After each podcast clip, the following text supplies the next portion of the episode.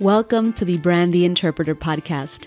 I am your host, Mireya Perez, and this platform is dedicated to sharing the stories of language professionals, that is, the interpreters and translators from around the world.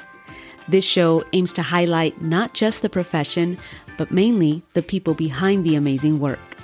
These are your stories about our profession, and this is the Brand the Interpreter podcast.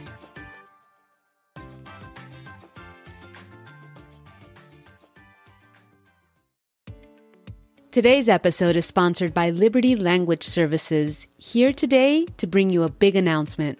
Liberty Language Services is excited to announce the launch of its sister company, the Academy of Interpretation, an online education and learning platform for the language services industry. The AOI's mission is to expand access to educational courses while establishing a standard of quality and professionalism. The Academy of Interpretation was founded to address the widespread problem of untrained interpreters working in the field. The AOI offers professional accredited courses for interpreters and serves as a platform for organizations to refer their interpreters for training. The Academy of Interpretation is offering Brand the Interpreter listeners a 10% discount on all courses using the discount code AOI10BTI.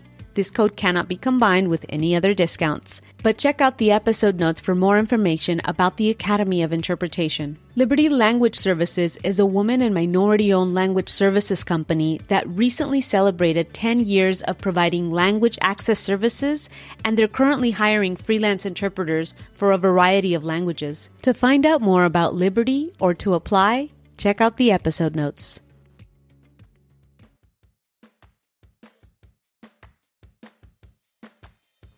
And welcome back to another year, 2022. Hello.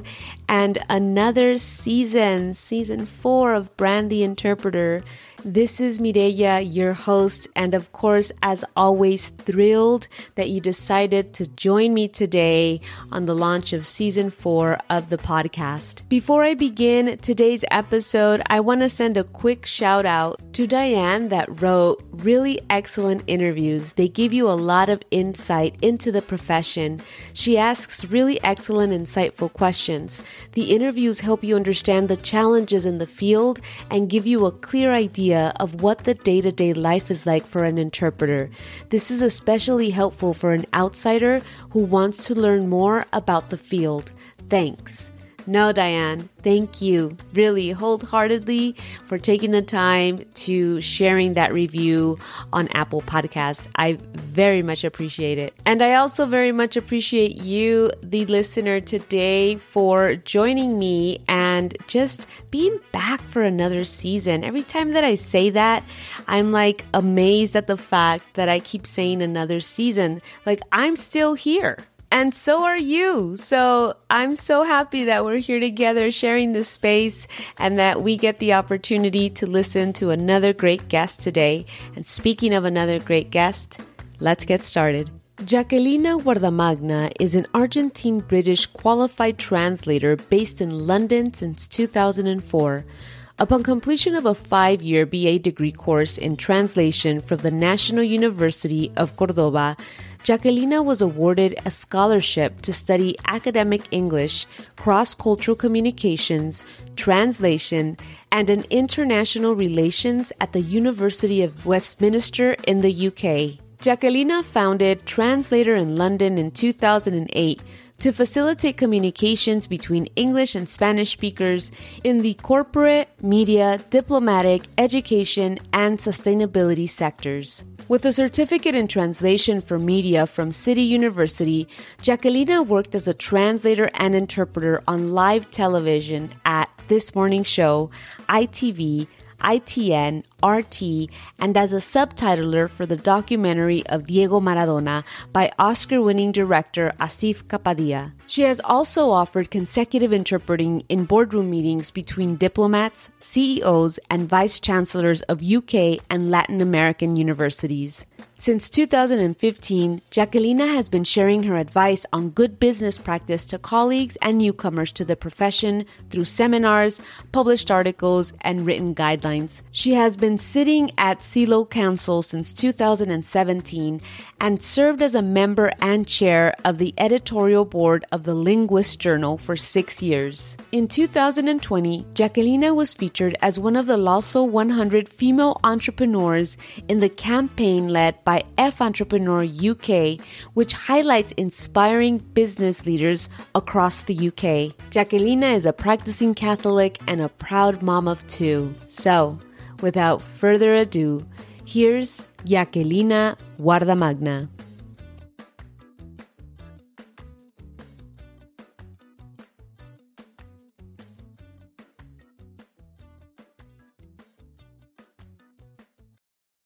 Jacquelina, welcome to the show. How are you today? Hello, Mireya. I'm okay. Thank you. How are you? I am well. Thank you. Excited that you're here to talk a little bit about a very important topic, life work balance here today. But uh, we're not going to dive in just yet. First, I'd like for you to share with the guests where are you joining us from today? I am based in West London. In um, the area where I live is Ealing, um, I've been living in the UK. I like actually moved here in 2004, even though my first time in the UK was 21 years ago in 2000 when I came to as a student um, at Westminster University. I'm oh. originally from Argentina. Oh wow! And before we we hit the record button, we were talking about the weather, not because we lacked conversation, but because you happened to mention that it's summertime for you guys out there, but it's it's not very hot, right? Um, this year we didn't have a very hot summer, unfortunately, um, but um, we always enjoyed having a rest. Uh, during the holidays, uh, a little bit of a break for the kids, um, and try to spend as much time outdoors as we can if it's not raining. yeah. oh my um, gosh. we have beautiful, go- uh, beautiful parks, uh, amazing green spaces. Um, so we try to make the most of that during the uh, July or August when days are longer, uh, because now when we are getting into autumn, you know, days are getting shorter, and yeah. by December or January at four o'clock is completely dark. Oh wow! oh my gosh, yeah, I complain when it's like getting dark at six o'clock, so I can't even imagine four o'clock and it's dark. Well, Jacquelina, yes. I, of course, thank you so very much for joining us all the way out from London today. And I do want to go ahead and get started um, in learning a little bit more about you, the language professional, and then getting into uh, today's topic. So let's begin with a question that I begin with all of my guests, which is who did you aspire or what did you aspire to be when you grew up? Well, I would say uh, I answered to who did I aspire to be. Um, a person that was a role model for me was my grandmother. Uh, I used to spend every afternoon when I was a child in my granny's house. Um, and she was a very extroverted woman. She loved people. She loved talking to everyone, and everyone also enjoyed going to visit her to her house because she always welcomed everyone with a smile. Um, she was a very optimistic person, a strong woman, and um, hardworking woman as well. Um, and I have such good memories of her personality that I th- think that unconsciously um, I was observing her when she was surrounded by lots of visitors. Uh, every time in, in her house, she had a, uh, about 12 siblings, and she was the eldest. Wow. And uh, every Sunday, all of them were waiting to go to her house to get together and to, to meet each other and to talk about life and you know kind of uh, reflect about things and I was there playing around and I was listening to their conversations, and I feel like um, I really like to be like her, mm-hmm. uh, a simple, humble person. um, but also very strong, optimistic, and, and happy, and a person that was enjoying life to the fullest, I believe.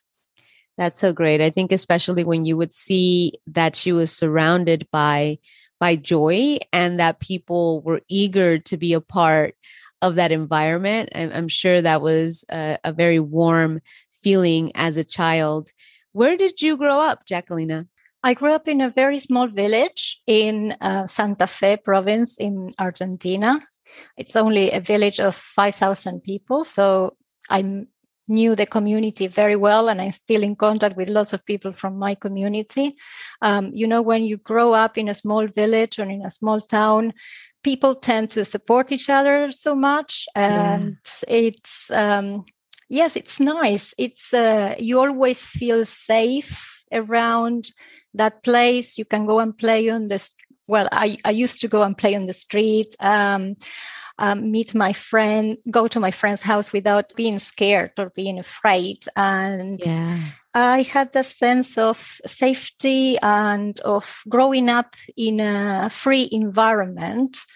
Uh, I'm feeling protected all the time as well because I also I grew up uh, now caring family. And as I said, my grandmother had so many siblings. Uh, so I had lots of cousins, not really um, from um, my dad's side or my mom's side, but cousins that were cousins of my dad. Uh, so oh, it wow. was um, it was a really uh, I have very happy memories of my childhood. I grew up in a very nice and as a contented child, I would say. That's so wonderful. What memory do you have of this particular town in Argentina that's still very fond and present with you to this date? Do you recall? Uh, yes. Yes. Um, well, one big thing that united the whole community in in this uh, village was that they decided to celebrate the Italian immigrants that came to this to this town. Um, the town is called Humberto Primo because of Umberto the first uh, king of Italy, and so the whole community got uh, together to uh, start a feast every July, which is winter in, in Argentina, and they decided to start cooking bagna cauda, which is a very typical sauce used in the north of Italy, in the Piemonte region, where all these um, Piemontese immigrants uh, came from. And um, they decided to do kind of a festival for people to get together, to eat the bagna cauda, and also to have a show. Um, and that is some, something that um, it, it started when I was uh, about 14 years old. Um, I remember that all of my family were in my, my, my dad, my, my uncle were involved in the organization. They were helping. Uh, and I think that every family in that village got together to collaborate in one way or another and to get united to make this a big festival. And that festival still continues nowadays. Nowadays, every July, they do have the Bagna Cauda, and lots of people from different areas of Argentina actually travel to to my hometown because wow. they want to enjoy that uh, festival where the both the Italian and the Argentine traditions are celebrated. That is such a beautiful memory. I mean, to think that there's a town that thinks about celebrating their immigrant families that are coming in and just becoming a part of now that community is beautiful, particularly in this day and age where everything is just uh, social injustices and social turmoils and, you know, everything that's happening out in the world. To think that there's still parts of this world that are welcoming immigrants and becoming a tradition, you know, for other generations to come. I think that's a very beautiful memory. And I can definitely see why it's still very present in you. So thank you for sharing that memory, Jacquelina. No, thank you. there's another thing that I haven't mentioned. It was that on uh, the first festival that we had, I was a, dressed up as an Italian uh, traditional Italian lady with all my friends from from my, my closest friends from secondary school and where we were controlling that everyone that would come in we were checking them uh, in into the into the club where the, the festival took place. So, and I still have a photograph of that. So. oh wow! yes, so yes. So really, really um, nice, a, a, nice, a nice moment, a moment of solidarity, uh, community work, uh, hard work, and actually love for spending time uh, for together as a family and as a community. Beautiful. Jacquelina, tell us a little bit about your world uh, in languages. When did that come about for you in a small town of only 5,000 people in Argentina? At what point did uh, the world of languages collide with your world? Since I was born, because um, my grandmother, the one I, I just talked about, she used to speak Piemontese, which is a dialect from Italian, with all her siblings. And my other grandmother from my maternal side, she spoke Yiddish, um, Hebrew, and my grandfather from my maternal side spoke uh, German. He was German, actually. He was a German immigrant. So since I was very young, I was exposed to all these languages in my f- closest family. And, wow. and that I think made me very interested in learning how to communicate, how to be make to make communication possible and not only about languages but also because i was absorbing different cultural traditions right. um, my mom was jewish my mom is jewish and my dad was catholic so i also grew up in a family of differences where uh, love would join us hmm. and um, also um, my one of my grandfathers was deaf, and the other grandfather was blind. So there were also kind of uh, disabilities in the family, and I also mm-hmm. I always felt that yes, it's important to communicate with everyone and to be able to to convey a message, even if there are any difficulties or even if we have differences that is so incredible. Like I can see why you very much appreciate your childhood. Like it was very very well rounded it sound like you know it sounds like you were exposed to different languages exposed to people with different abilities exposed to i love that you say uh you know we were a family with many differences but love joined us so I, that's so beautiful because yeah it just sounded like within your your home environment but also externally like in the community right where in the town that you were a part of also uh, very diverse. So if you were exposed to different languages and and um, different cultures within your own family when did you pursue it uh, let's say like in education? Growing up in argentina and in their school system were you exposed to another language formally in education during your earlier years or did that come later for you? My mom pushed me to study english when i was eight years old. Wow. i didn't I wasn't very interested in English because I was learning piano at that time, and I also I already felt that I had uh, that to focus on. So I started um, going taking private tuition for for English uh, in small in a small group in a small academy. But I, even though I was a kind of a nerd in primary school because I really loved studying, didn't uh, like uh, English that much when when I started doing it. Uh, and I wasn't a very good student either.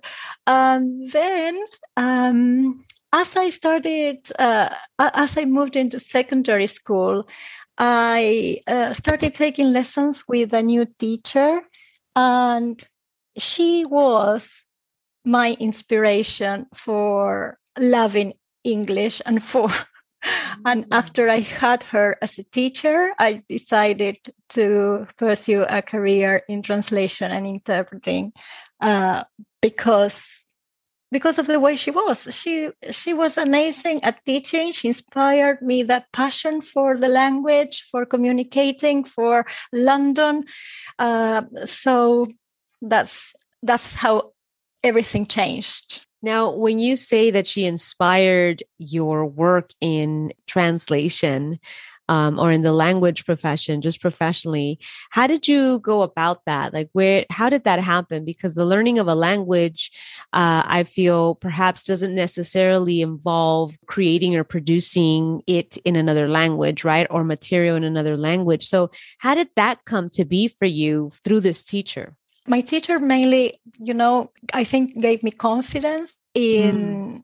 when i was learning the language and when, when i was um, doing the uh, written exercises and uh, spoken practice of, of english and i felt that i wanted to learn more and more more of the vocabulary and more of, of, of the language and to be more proficient in speaking it so um, what with what I was learning in the academy and with what I was learning at secondary school, I felt that uh, there was much more to explore, and that's mm-hmm. why that open that gave me the curiosity and the interest to say, okay, I will have to do this as a university course, at, mm. to enroll in a university course uh, after I finished secondary school and, and really get serious about studying as much as I can about translation. And well, of course, at that time, I had to move out of my little village because there mm-hmm. were no um, language uh, faculties or universities for languages in there. And I decided to go to Cordoba uh, in the center of Argentina Cordoba is uh, the second, is one of the biggest university cities in Argentina. And the School of Languages was very popular uh, and well known in the country because of the demands. Uh, it, and the level seemed to be quite high. So at 17, when I was 17 years old, uh, I started inquiring about uh, what I needed to get into the university, to, to join uh, the School of Languages in Cordoba. I remember I got a, a brochure with the with information, and I felt like so excited about exploring the big city and and going moving out of my little small hometown and yes, going into an adventure. I would say because um, it's a big change, you know, when you live in a very small village and then you have to move out. Uh, you are not going to be with your parents anymore. And then it's like mainly you on your own having to make decisions independently. And yes, facing yeah. what the world is like. yeah, we say we say over here like you start adulting like uh, as a verb, right? Like all of a sudden you go from from a child to yes. you know doing adult things as if you know what you're doing. It's a really good word because I remember one day I, I, I, I specifically I don't remember exactly what it was, but I had to make a decision about something. You know, I was renting a flat. I don't know if it was the landlord that called me to uh, fix a problem in the flat. I don't remember exactly what it was, but I I I felt like so, oh, my mom is not here. My dad is not here. I don't know what to do. And I felt like that was such a challenge just to make a decision, you know? but I think that that's something that when you are a child you don't realize because it's like parents mainly make decisions for you. But then um, and that's something that sometimes i question myself because i do quite a lot with my own children. You know i feel like oh i should leave them alone to for them to decide. But uh, uh, but yes I remember exactly that moment that it was a challenge for me to decide uh, hmm, what shall I do right now? Shall I call my mom and ask her what I should do? I'm curious, you know, you go, you take this big jump from small town to big city in pursuit of, you know, your big dream of beginning the school of language out in Cordoba. And so once you start this journey, was it everything that you expected? Or did you feel like, huh, this this was more or less? Or what was the experience once you started your schooling? It was excellent. It was fantastic. I I loved it, and I felt so brave because um, when I was in my small village, I always felt I was very shy and timid, and I didn't speak much, and I I was the quiet, quiet uh, of all my friends among all my friends. Uh, but in terms of schooling, I was always brave, and I always would raise my hand and uh, answer questions when the teachers were asking. So I remember being in this huge classroom. Uh, one of the first lessons that we had, it was a grammar lesson for English grammar lesson.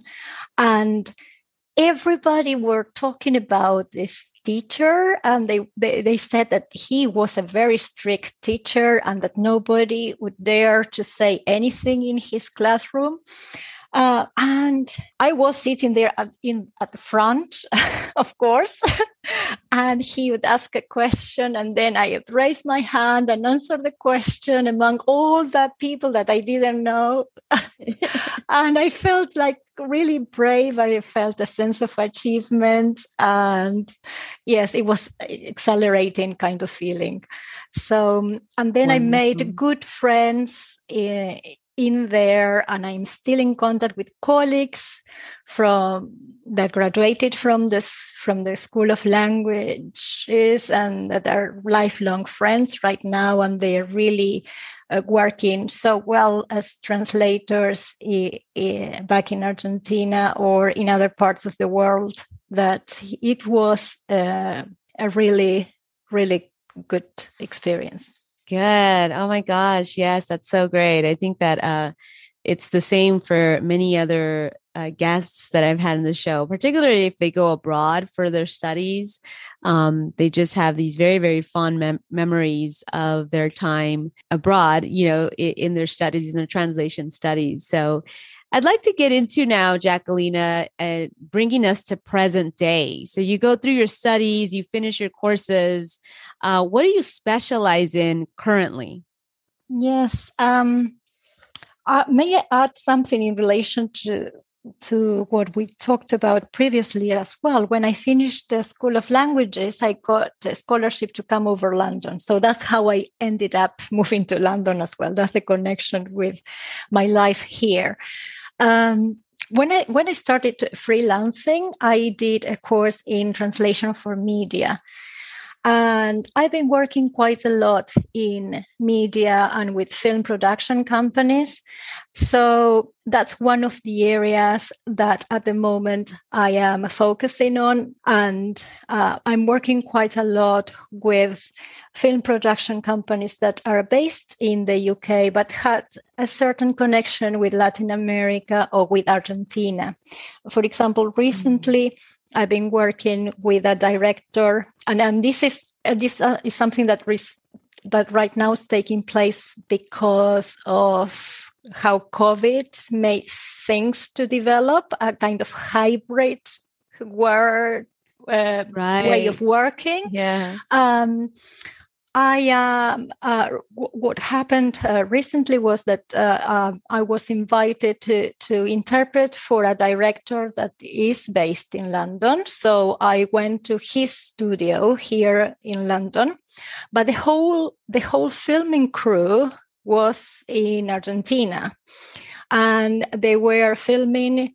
Uh, an interview in Argentina. So I was interpreting for the director through Zoom and the filming crew. After I did the interpreting, of course, the the, the recorded uh, video then needed the the subtitles as well. So I've been working on the subtitles, and uh, yes, it's a f- fascinating type of, of of work, and also it's connected to another area that I'm passionate about, which is sustainability, because this top, the topics that were discussed in the interview were mainly about um, sustainable projects and uh, development of uh, a new type of well i cannot uh, say much about the, the, the, the project right? the project itself but yeah. yes um, mainly related to green uh, renewable energy. I need help I'm scrambling to find interpreters for our board meeting.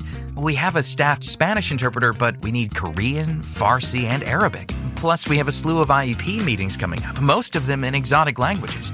I'm calling everywhere. I know what we need. I'm at the perfect translation agency at OCDE's Interpreters and Translators Conference. Certified Interpreting Services. They offer in person and virtual services. Certified Interpreting Services? Yes. They're professional, warm, and perfect for our diverse district's needs. How do we contact them? Call or email. It's all on their website, cisinterpreters.com. cisinterpreters.com. That's just what we need. I'm contacting them now. Thank you for calling Certified Interpreting Services. This is Jasmine. So let me make the connection. You you said that you did your studies in Cordoba for the School of Language, and then you mentioned that you got a scholarship. What was the scholarship for? Yes, when I finished my course in translation, um, I also was helping in the School of Languages as a lecturer assistant in interpreting. And I was also doing some subjects to finish a course in as a professor of English. Uh, at that time, there was an opportunity to apply for a scholarship to come to London to study at Westminster University. And one of my dreams was always to go abroad and to and to study abroad. I, I, I never imagined that that would be something that I would be able to achieve, mm-hmm. coming from where I come from a small town, as I said before, from a small village, a rural area kind of. Right, right. so I thought, okay, why not try and apply for for this scholarship because I already had uh, my degree and I was taking a kind of a more relaxed approach to the other subjects that I was doing, and I thought actually going to London would make would help me much more with whatever I pursue in my career as a translator. So I had to fill in a form explaining why I was interested in doing the uh, or taking on that experience and why how then I would be able to contribute back to the University of Cordoba if I get the the chance of coming to London. And then I had an interview with a teacher from the University of Westminster who traveled to Argentina. And a few days after the interview, I was told that I was chosen. And I couldn't believe it. I mm. was over the moon, but I was so determined that I would do it because the scholarship was mainly for choosing whatever modules I wanted at the University of Westminster, but then I had to um, afford and pay for uh, my accommodation and for the flights and for staying in the UK um, for at least six years. Wow. So, yes, it's. I was lucky. I say mm. because the previous year before finishing my course at university, I I I worked as a bilingual school teacher in Argentina and I saved a lot. And actually, with my savings, I had enough money to to pay for the tickets for the flights. Um, and then the whole community, of course, in my hometown, uh, found out about this, and lots of people uh, wanted to help me as well. Uh, some there was a lady that um, even I, I, lent me her suitcase. and um, so in September and the year 2000, 2000, yes, I was flying for the first time in my life wow. because I was never on an airplane before. Um, I was flying for the first time in my life to to London, and before coming over here, I got in contact with Visit Britain, which is the travel agency or, or, an official provider of information about uh, United Kingdom, and I was surprised by the amount of information that they sent me. Of course, everything printed because at that time I just had to start my email account from a internet cafe. I didn't have a computer at home. Mm-hmm. I went to the internet cafe. I, I, I, I, started communicating with the university through emails, and uh, I received all the information about the UK in uh, different printed brochures. I did my research that way. Then, when I arrived to Heathrow, I had a phone number about a hostel that I wanted to approach and uh, they said that there was no need to book that i i could come straight away so i spent about three hours around heathrow trying to find the right bus that would take me to the hostel but i was breathing the air in the uk and i was i couldn't believe i couldn't believe that i was I was here. That you were here.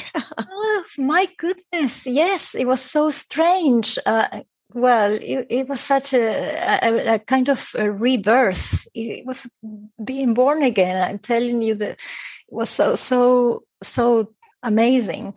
Um, so yes, I took the bus, and the bus driver was really polite, and I managed to get to the corner of Russell Square I remember, and he said, "Okay, you come, you you can uh, get off now and walk straight on that road. You will find the hostel." and that's what I did, and I found the hostel, and it was in front of the British Museum.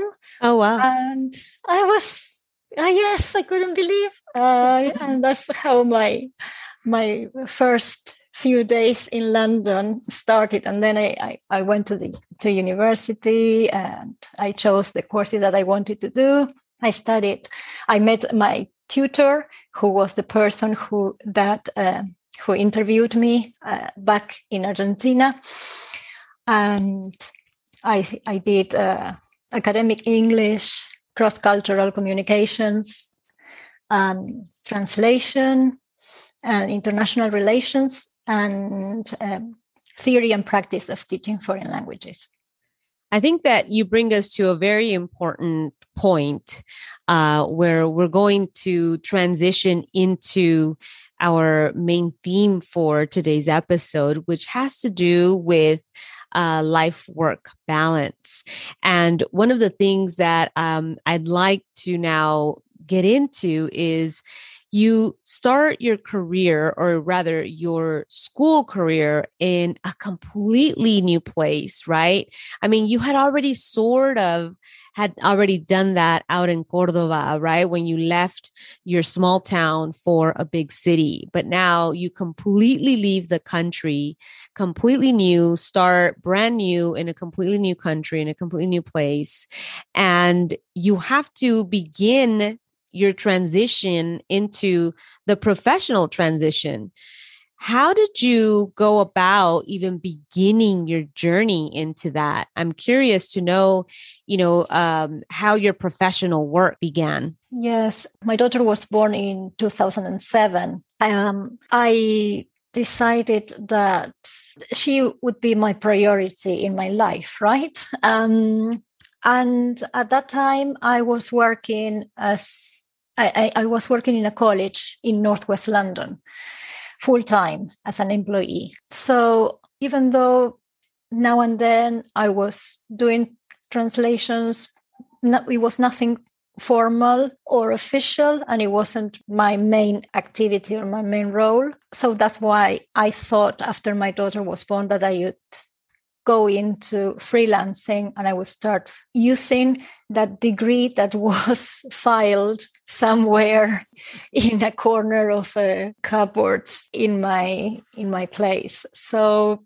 what I did was to work on my CV, think about different skills that I acquired by being an employee in different environments because all those transferable skills I think were very valuable when I was thinking about translation. I worked in the education sector, in the hospitality sector. I traveled all around Europe for about three months and I met lots of people. So that's also something that I had to mention in in my CV. And I decided to start contacting um, different agencies, different translation agencies to offer my services. And that's how I started the, this new approach to translating and my my business and my freelancing career in translation. Yeah, and it's it's funny because like I I tend to uh, tell the guests when prior guests when they're here too is like uh, when we think back about our stories and then we uh, recount them and say um, you know this is this is sort of what happened. It sounds very like a very uh, point A to point B approach, right? Like uh, I did this and then I did that and then this this ended up happening. But in fact, we know that is that is really not how things happen. You squeezed in there real quick that in 2007 you, you know you had your daughter, right? And so you're already with a family by this point, at in a new place, you know, but perhaps by then not so new, but it, it was still new, relatively speaking. And you're going to start launching a new career, right? Which is now freelancing out in uh, this new area that you you're at.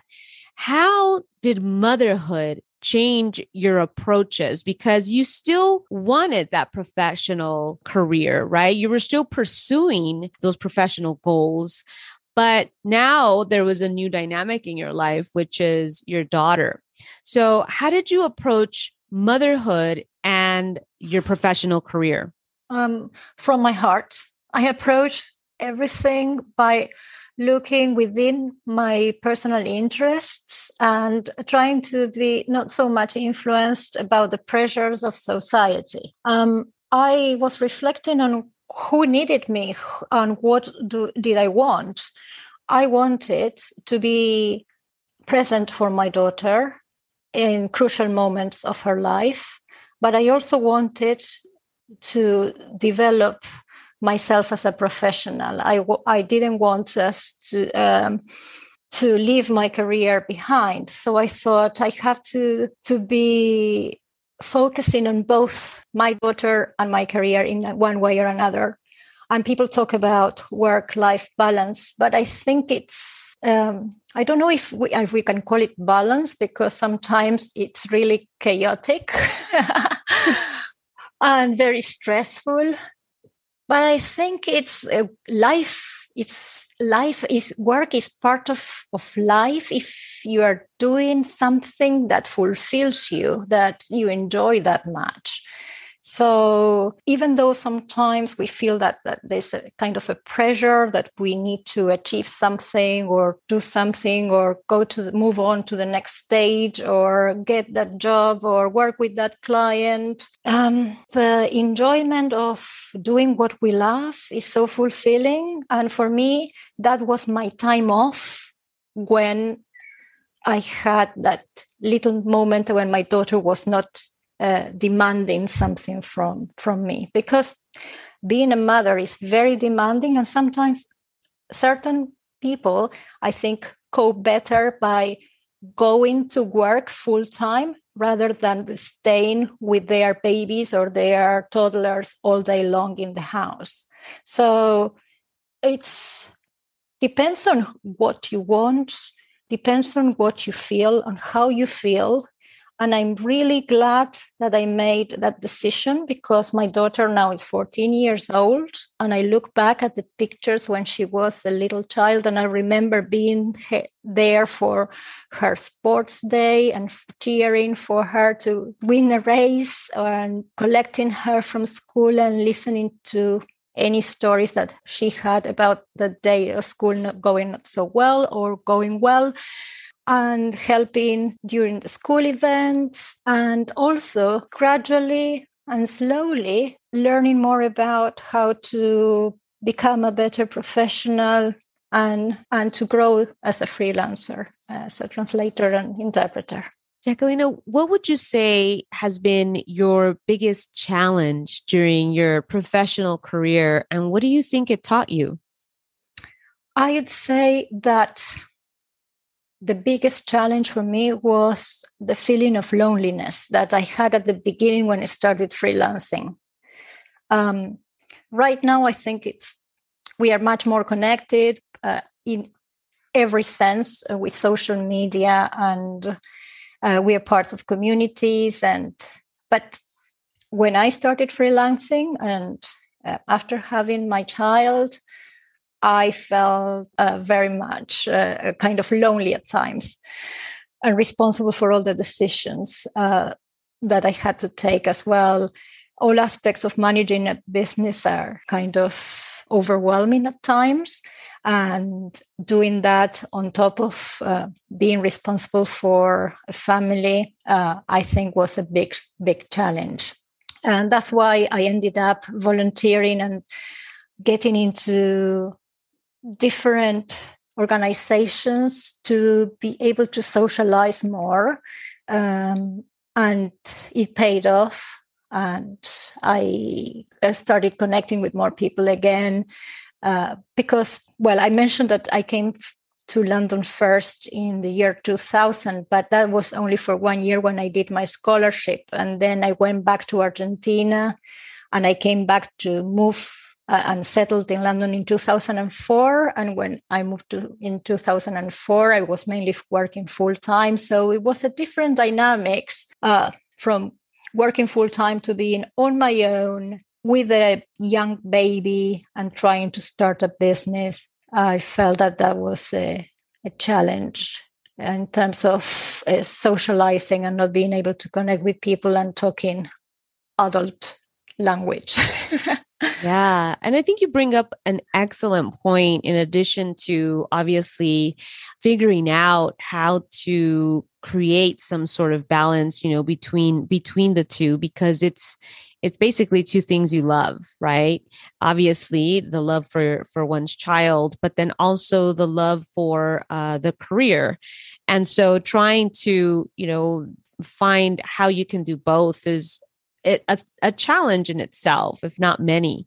But this this notion of uh, loneliness uh, while you are busy trying to you know make money or trying to bring in the business and trying to be there you know for your child as well i think is something that is not always spoken about um, in any in any industry right like uh, just in general um, yeah. but particularly i think in this industry where as a freelancer uh, you're doing much of the work on your own and you're juggling many aspects on your own and so when you talk about reaching out to others or connecting with others and beginning to network what would you recommend would be a way in which you can branch out and do this? How did you do that in the area that you were in? I imagine you had some connections, but how were you able to actually get out there and become kind of like grandma right in the beginning and being able to make connections within the the community how did you do that um, generally because I have a very a, a, big interest for helping others, and I think that our profession is about that, right? It's about helping people to communicate or to achieve something through communication, mm-hmm. and so sometimes, in my case, in my personal case, when I um, was thinking about okay what i am going to do to connect with other people or who i'm going to connect with i was thinking okay is there a need for me to step in and to do something that is valuable that can contribute to uh, an organization or or a charity? And that's how i ended up volunteering as i said. Volunteering was the step forward and i first in 2012 we had the olympic games here in london and the um, mayor of London was asking for volunteers to be London ambassadors. And I thought, yes, I would love to be a London ambassador because I love London. And London was the city that welcomed me when I first uh, traveled abroad.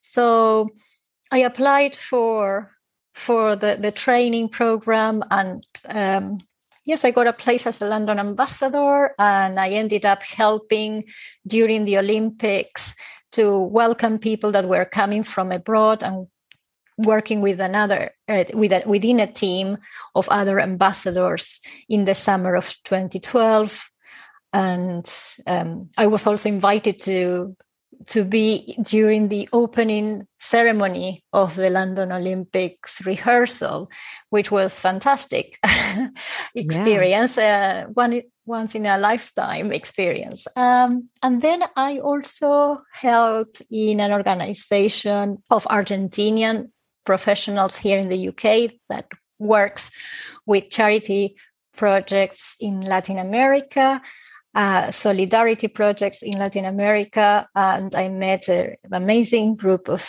of professionals that are now friends as well. Uh, that joint efforts in trying to fund uh, to do fundraising for very um, ama- very good projects that are um, chosen every year in in Argentina for people in needs. So in addition to networking, I felt that I was doing something that was useful for society.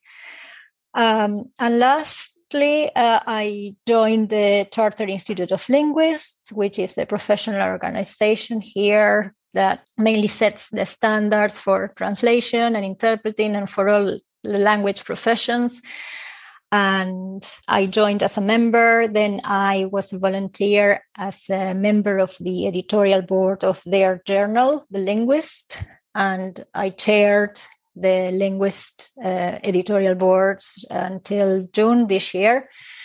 And um, being in the environment where the language professions develops and the uh, standards are set uh, was uh, not only an opportunity for uh, meeting other people with this within the same field and the same interest, but a, a great chance of learning and growing within the profession. I would say.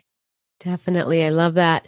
We've spoken about it here in the past where um, I had a couple of guests on the show that recommended strategic volunteering, which sounds like exactly what you were doing, um, really focusing in on uh, the question of who is in need of my type of help, right? So you really position that question in which um, you could align the need with your skill sets and be able to, uh, in a way, broaden them, even if it was, you know, um, not necessarily direct directly involved with the language, but somehow still correlated where it can help expand. Yes. Um, I love how you talked about networking and that strategic volunteering, and of course, the professional organizations, because all of those combined, you can see how it is about broadening your your connections broadening your network in order to be able to provide or connect rather with with others and the needs that would really bring you closer to being able to provide your service. So that's so great. It's a great example of what networks can do for you where it's not necessarily with the thought process of who can help me. The mm-hmm. networks you know it begins with you know how can i help them? And then the the who can help me comes as a byproduct as a result of the way in which you know you're mm-hmm. offering your assistance. So yeah that's i think that that is so great. It's it's uh it's a beautiful way of being able to make connections and sharing resources but also enjoying the process too i think. Um, when you're very strategic such as the way you were i think you're there's more of a connection with your actions as opposed to trying to do anything and everything in order to bring in the work so, mm. so thank you for sharing that, Jacquelina. I want to transition now into uh, some recommendations now that you have spoken about some of the stuff that you've done coming in from uh, the angle of a completely new beginning on a couple of occasions, right? Like uh, with the moving into new areas or new environments. What would be a recommendation or recommendations that you would give to others that uh, have a similar journey such as yours or that are maybe afraid of taking that extra step into the unknown into perhaps a world that they they don't really know what lies ahead what would you mm-hmm. recommend for them first i would recommend that they have to be brave uh, because if they want to be entrepreneurs or if they want to run a business, you have to take risks, right? Um, if you are concerned about what's going to happen, then that will stop you from doing whatever you like to do. You first need to think about what you want to do and if something goes wrong, then you can choose something else or you can try something else, but at least you can feel assured that you tried and that you didn't abandon a desire or a dream just because of fear. So I think that being brave in business is very important. Another important um, piece of advice that I would give you is to always search within your own priorities and think about what is what you want at that stage of your life what is important for you? Something that really make makes you feel stronger uh, about a cer- certain dream or whatever you like in life that moves you towards action. Uh, focus on your priorities and understanding what it is that you need in your life at a particular moment in time, a particular stage of your life, because your priorities will be changing as you grow older. And uh, you need to make sure that you focus on what's that your soul needs what's that your heart wants and what makes you happy. And i think that if you're not so much influenced by external or social pressure then we all will be able to live in a happier and more fulfilled environment, I believe. So I think that at the moment and currently, well, and it's always happened that there is lots of pressure and imposed uh, different ways to to all of us through media through social networks so in different ways. And it's sometimes very difficult to avoid that influence. And sometimes because we or we are influenced by external sources we forget about what we really want mm. as individuals so yeah. yes i think that that's the most important uh, thing thank you yes. yes thank you thank you Jacqueline. thank you so much for sharing that i think that those are things that we don't necessarily always think about because uh, we tend to be more focused on the go go go and the everyday life right and in uh, just the rhythm of life which is basically depending on where you live but most uh, for most the rhythm of life is super fast right? And Yes. so on a daily we just we just go without pausing really to listen to tune in to really think about what is it that we're really wanting? Is it really the direction in which we want to take? And unfortunately sometimes we might not listen to those whispers that we do get that maybe it's time to reroute and take a different direction. And so there's missed opportunities when we don't pause.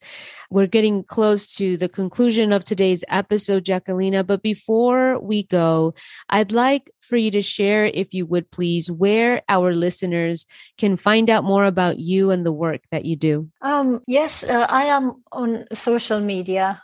All um, and my website is www.translatorinlondon.com. So if you visit my website, you will have access to my Instagram, Twitter, LinkedIn, and I would be very happy to connect with anyone who is listening to this podcast today. And I'm also in fa- on Facebook as a Spanish Translator London. So very happy to connect with everyone, and I hope something of what I said is useful to some of the listeners. I'm sure that there's lots of information that will be useful to our listeners after today's episode, Jacquelina. I want to thank you once again for the opportunity to share your story on this platform. Thank you for making the time to joining me today. And I look forward to publishing your episode and sharing your story. Thanks, Jacquelina. Thank you, Mireya. Thank you for the opportunity of um, that you're giving us all translators and interpreters and, and everyone in the profession of having this podcast about what's beyond the professional and understanding most of our life stories. So I really think that the job that you're doing is great and I appreciate being a guest in your show.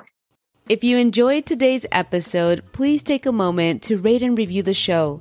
Don't forget to share the episode with a colleague as well. That's all I have for you today. Thanks again for tuning in on the podcast that brings you your stories about our profession. Brand the Interpreter.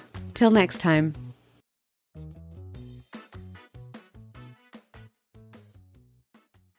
Hey, thanks for sticking around till the very end. If you'd like to connect with me, head on over to the website brandtheinterpreter.com and click on the Connect with Me tab. You can also stay connected on social media, Instagram, Facebook, YouTube as Brand the Interpreter or Mireya Perez on LinkedIn. Till next time.